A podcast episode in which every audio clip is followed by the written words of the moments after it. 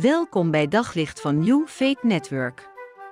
Luister elke dag naar een korte overdenking met inspiratie, bemoediging en wijsheid uit de Bijbel en laat Gods woord jouw hart en gedachten verlichten.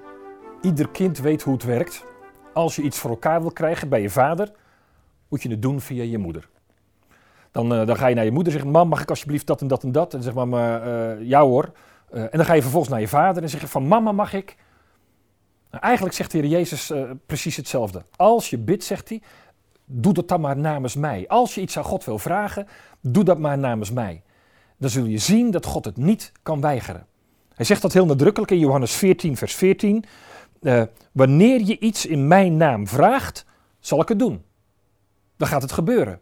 En op andere plekken in de Bijbel zegt hij dat ook. Bid in mijn naam, wat je in mijn naam zult vragen, wat je in mijn naam zult doen. Die naam van Jezus, dat is, dat is, een, dat is een, een soort sleutel tot het hart van God.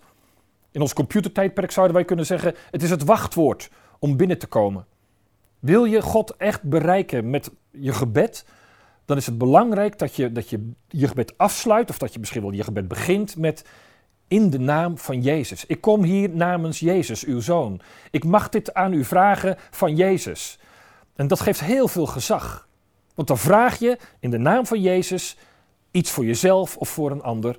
Ja, dan kan God ook haast geen nee meer zeggen. God, God, God weigert zijn zoon niets.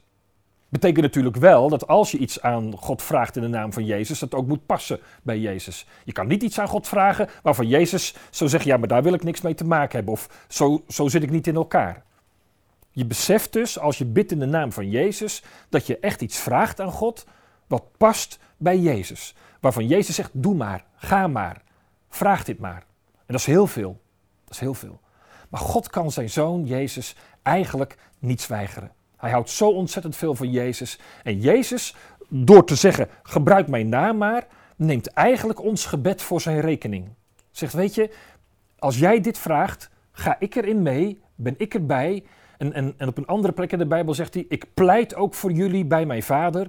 Eh, dus, dus Jezus gaat, gaat ons gebed als het ware bij de vader brengen. Zegt: Vader, hier is, nou ja, vul je eigen naam maar in. En, en, en dit is wat, wat ze wil vragen. Dit is wat hij nodig heeft. Wilt u het alstublieft doen?